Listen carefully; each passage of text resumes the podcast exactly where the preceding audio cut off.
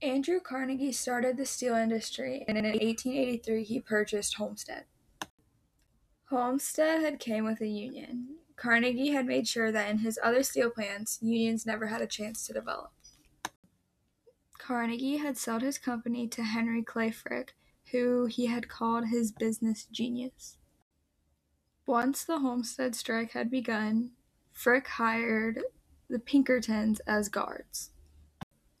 During the strike, the Pinkertons surrendered and were promised that no harm would come to them, but they were brutally attacked as soon as they had gotten off of the barges.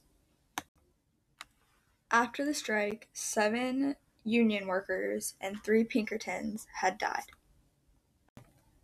Frick had decided that after the strike, anybody associated or involved with said strike would lose their job.